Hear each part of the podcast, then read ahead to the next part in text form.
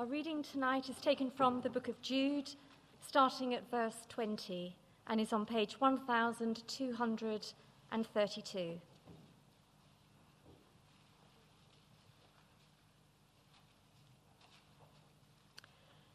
But you, dear friends, build yourselves up in your most holy faith and pray in the Holy Spirit.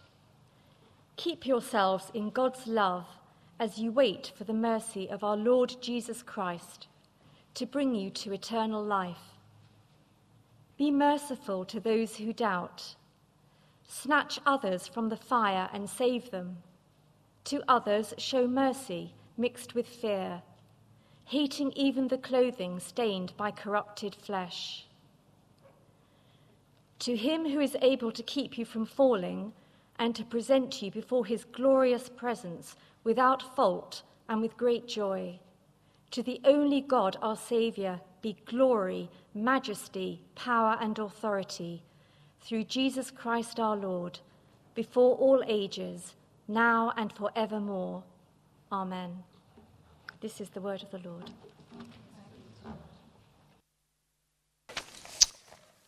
Let's pray, shall we?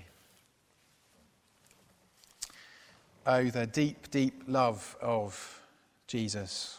Thank you for the opportunity to think about what it means to keep ourselves in your love. Please uh, speak to us. Please challenge us. Uh, please uh, warn us. And please comfort us. And we ask it in Jesus' precious name. Amen. I don't know if, like me, you read this week about uh, apparently um, the Russians uh, have got a whole army of professional computer trolls who create thousands of fake Twitter and Facebook accounts. Uh, the aim is to secretly infiltrate social media and send out pro Russian propaganda uh, around the world. These guys secretly pose as a whole range of types of people uh, and organizations and subtly aim to change people's thinking. Sounds very cunning, uh, doesn't it? How do we contend against that kind of thing? If, of course, it's true and not itself a piece of propaganda. Well, we've been seeing in the letter of Jude the last few weeks that this sort of thing is what is happening in the church of Jude's day. Remember verse 4 of the letter. For certain men whose condemnation was written about long ago have secretly slipped in among you. They are godless men who change the grace of God into a license for immorality and deny Jesus Christ, our only sovereign and Lord. So remember the two things about these guys they teach God's grace, his undeserved forgiveness, but second, they deny God's authority. And that as Christians, we are called to also obey uh, God. Their message, as we've seen, sounds attractive. It emphasizes love, uh, but not holiness. So it no longer calls us to obey God in every area that He calls us to. And in particular, that's attractive in those areas that it's hard to obey Him in in the 21st century. It's a license to immorality, as we saw. And we saw, didn't we, that these false teachers aren't just there in Jude's day, but they're always around in the church. And they often come along uh, as a new, exciting thing with great promise. They're often knowledgeable nice, respectable church leaders. But we saw last time, didn't we, how they don't deliver on their promises. At best, they just confuse us. It may be that you're here tonight uh, and you're not yet convinced uh, about Christianity. And, and maybe you've sometimes thought how confusing it is that different church leaders say such different things at different times. It's confusing enough for those of us who've been Christians for a number of years. Well, at best, they bring con- confusion, but at worst, these false teachers are leading people away from God and into judgment. And we saw their end, didn't we? Condemnation. Well, Jude has been warning us, but how should we respond to the presence uh, of false uh, teaching and teachers in the church. Well, remember verse 3. Dear friends, although I was eager to write to you about the salvation we share, I felt I had to write and urge you to contend for the faith that was once for all entrusted to the saints.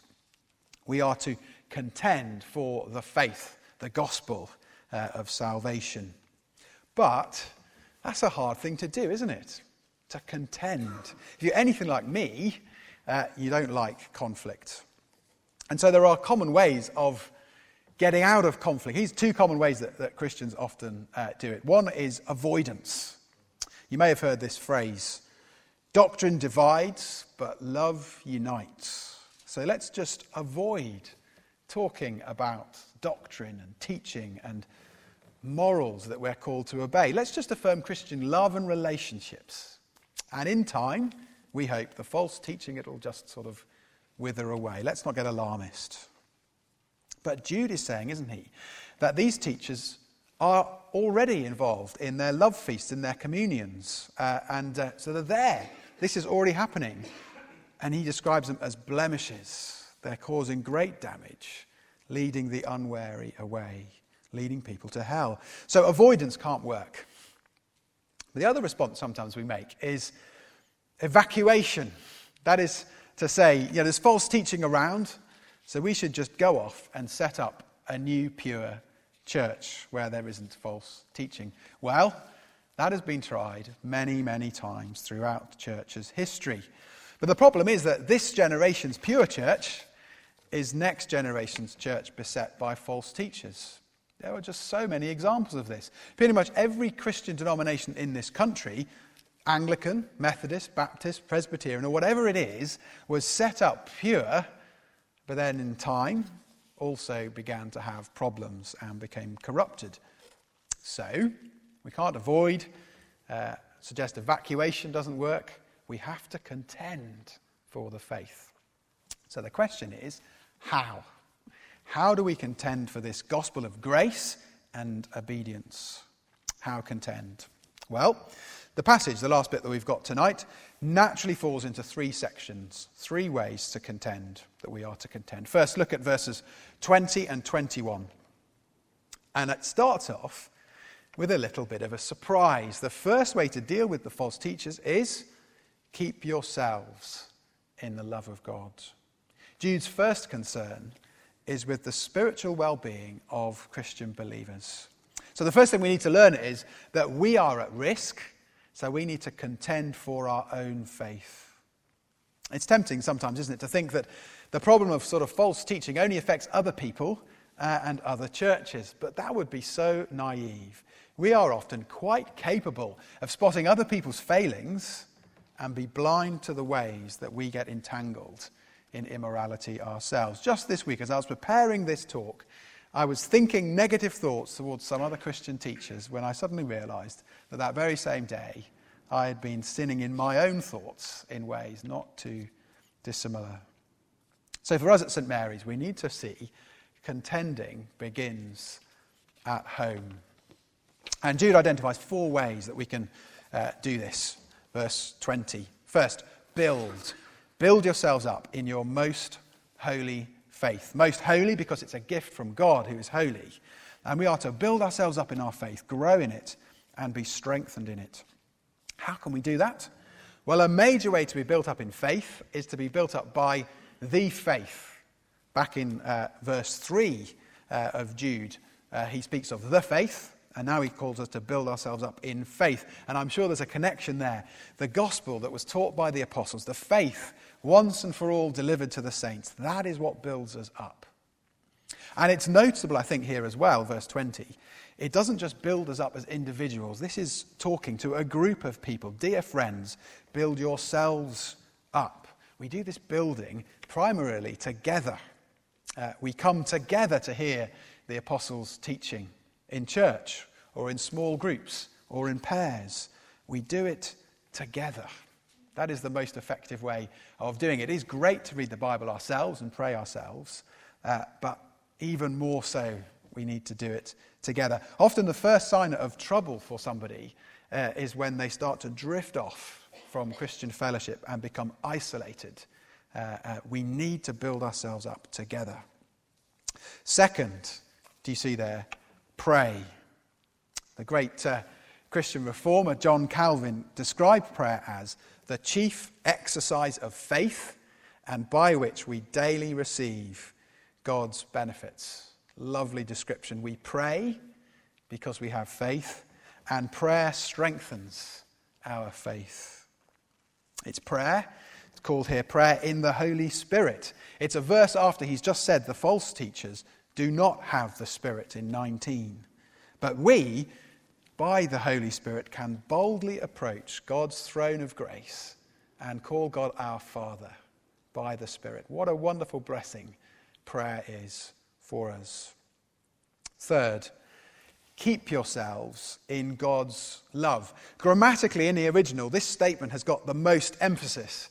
Uh, it's as we build ourselves up with Bible teaching, as we pray uh, together, we are strengthened to stay in God's love, God's true love. Not that grace that then just uh, lets us go off and do whatever we like, but that love that compels us uh, to live holy lives and to obey Him. Keep yourselves in God's love. And as we do that, finally, we wait. We wait for the mercy uh, of Jesus Christ. That's the end of 21. Salvation in the New Testament and in Jude has this future perspective. We are waiting for God to save us. The false teachers, see, offer pleasures now, but the best is yet to come in God's sovereign plans. He doesn't deal with all the evil in the world straight away. We still live as sinners uh, in this world, full of sinners, in churches full of sinners, as God calls people from all over the world to himself. But one day, this time will be over and full salvation will come, and we'll receive the mercy uh, that he promises. We're no better than others, you see. We need mercy. We're no better than the false teachers. Uh, we wait for God's mercy. So, we need to keep ourselves in God's love. Build, pray, keep, wait. These are the kind of things that we need to be doing together as a church family, the kinds of things that need to be going on uh, within our church. We need to contend for our own faith. Even the strongest Christian is weak. So contend for our own faith and stick together to keep ourselves on track. But then, second, uh, Jude says, be merciful to those in danger. This is 22 and 23. So this time it's like he's saying, contend for their faith. It's a messy situation, and many people are being affected by or influenced by the false teaching that's around to varying degrees. There are probably sort of three groups of people here. The first group, verse 22, he says, Be merciful to those who doubt. And these are probably Christians who are being kind of torn between the two camps, the true teaching and the false teaching. They've come under the influence of this attractive teaching, and now they, they struggle to know who is right. They've been thrown into confusion. And there are many people uh, who feel like that. Perhaps, if you're honest, you feel like that sometimes, torn uh, between the teaching that you, I hope you receive here and other things that you hear. Well, this doubting person, Jude says, is not condemned. Rather, the stronger believers should realize it could have been them, and so they're to show mercy. It might mean giving such a person of our time, patiently listening to all they're concerned about, all they're worried about, uh, and helping them think it through. It might mean then thinking of a part of the Bible to share with them, to read, helping them to see what God has said. We don't kick them out as heretics, but reach out in mercy. Then there's another group where he says, snatch others from the fire and save them. And here it looks like people who have been taken in by the false gospel and they're standing on the brink of fire. They're in terrible danger. Jude, verse 7, spoke of the eternal fire of judgment. Hell is not literally uh, a place of fire, but fire is one of the metaphors that is used in the Bible to tell us how terrible it is to fall under God's eternal condemnation. And that is the danger that this group of people are in. And so the loving thing to do is to do all that we can to try and snatch them and save them from it. It may involve pleading with them to come back. It may involve warning or even rebuking out of loving concern. When I was a, uh, a Christian of less than a year, I very nearly got entangled in a relationship with someone who wasn't um, a Christian. Uh, but an older Christian challenged me on it, just, just one short conversation over a cup of tea. And he just said, Nick, what are you doing? What are you doing? And said, why don't we meet up another time? We'll have a look at some bits of the Bible uh, and have a chat about this. And it was just that one sentence uh, that in the meantime I decided, right, okay, going to deal with this. I'm not going to pursue this relationship. And we met up and uh, studied a bit of the Bible together. And then he got me reading the Bible uh, with Bible reading notes uh, as a daily thing. Uh, uh, just a wonderful, uh, really short thing. this guy literally snatched me from the fire. A hard thing to do, but a loving thing to do. It may even involve actually church discipline. Elsewhere, Paul speaks of handing someone over to a time of being excluded from all the full benefits uh, of the church family, such as sharing in communion. But the aim is to long for that person to come to repentance. Church discipline sounds old fashioned, doesn't it? But if we don't ever think that some kind of discipline is appropriate, then maybe we've been more influenced by the false teaching than we think. You know, it's got, that's got no concern uh, with obedience uh, whereas the true teaching does have that. So that's the second group snatch others from the fire, pleading, warning, rebuking, even disciplining. But then there's another group, I think, at the end of 23. Jude says, To others show mercy mixed with fear, hating even the clothing stained by corrupted flesh. Well, who are these people? They seem, I think, to be the worst off group. They've been corrupted it speaks of clothing stained by corrupted flesh. Perhaps he's speaking here of people who are more thorough partakers of the false teaching and living. Maybe they're even advocating it uh, actively. They are corrupted. Uh, maybe he's kind of just referring to their sexual immorality, what we've seen in this letter. And it's interesting, even with this group, uh, that he speaks of showing mercy. It's the third time in three verses, actually, uh, that he speaks of mercy. As we relate to those who may have been more fully involved, we are to recognize that we too are sinners in need of mercy. No superiority is warranted. And if we are to try and help these people, we need to have fear. It speaks, doesn't it, of show mercy mixed with fear. If we're in a position to help, we must be careful in case we could be led astray by the same things. I can remember uh, a few years ago chatting to a young man, uh, and I was urging him uh, to battle against internet problems. Uh, and I thought it was a really useful conversation. Only I went home that night, and what did I find? Having talked about the issue in detail, suddenly felt massive temptation myself. It is dangerous. Uh, we must, ha- must be very careful uh, when we seek to help others. Elsewhere, the Apostle Paul says that this, it must be the spiritual person who restores uh, the fallen. We need to watch out that we are not led astray as we try to help. But if we can, uh, we need to hate the sin even as we seek to love the sinner. That's what's going on here, isn't it? Sometimes, you see, I think Bible believing Christians have a bad reputation. Just been watching through uh, The West Wing, uh, that American uh, political drama. And in it, there are a number of evangelical Christians and they're always portrayed as nasty bullies, basically. Now, I think there's some bias there, but also there's got to be some truth, hasn't there? It's a bit uncomfortable for us. You see, when Christians oppose immorality, it can be done in an ugly, unpleasant, negative way. And so, even as we try to stand for something that is right, it is possible to deny God's grace in a different way by becoming judgmental. So, Here's the second way to fight we need to be merciful to those in danger, contending for their faith.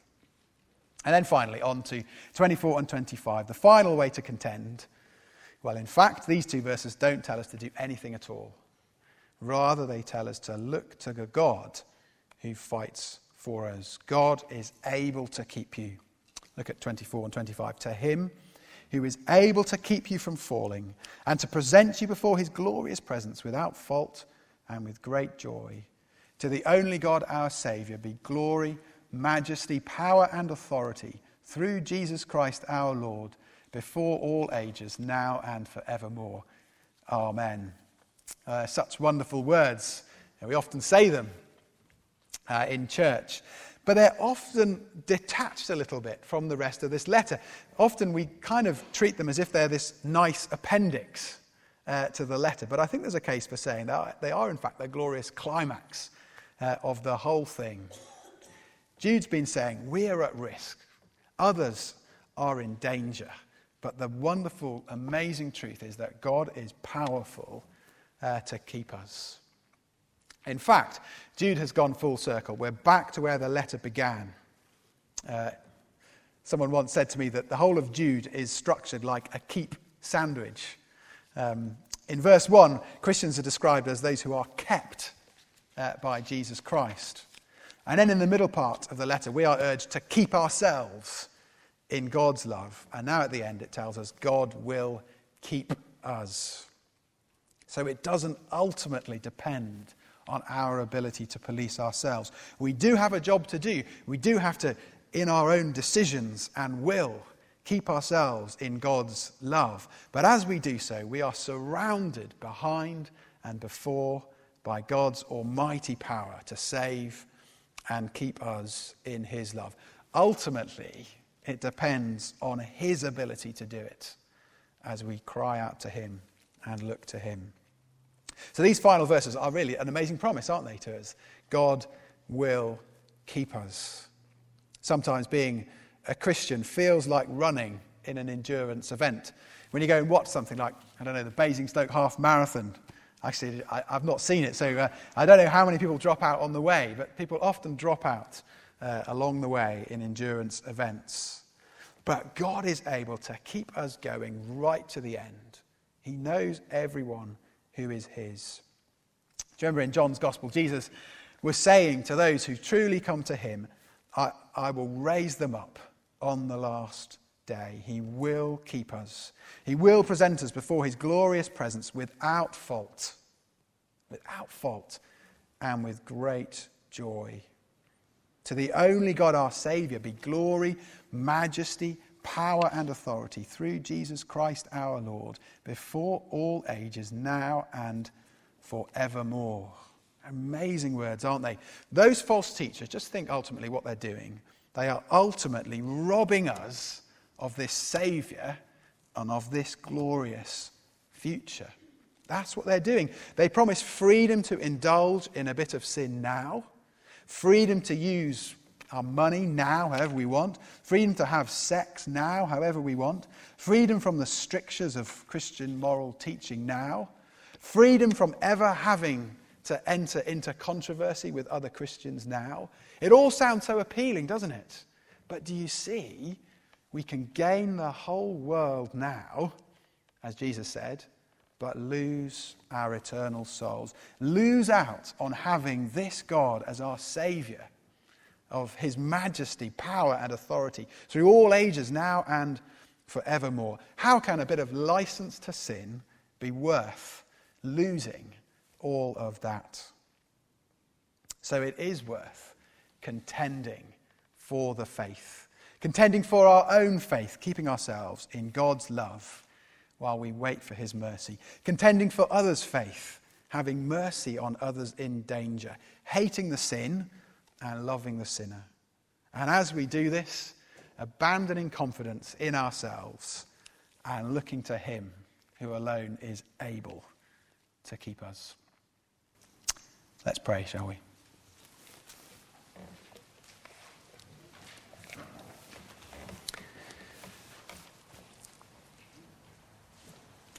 Well, what better way to finish than to read the last two verses again? Let's have a moment of quiet as we reflect on what God might have been saying to us through these words. And then we'll say, I'll say these two verses.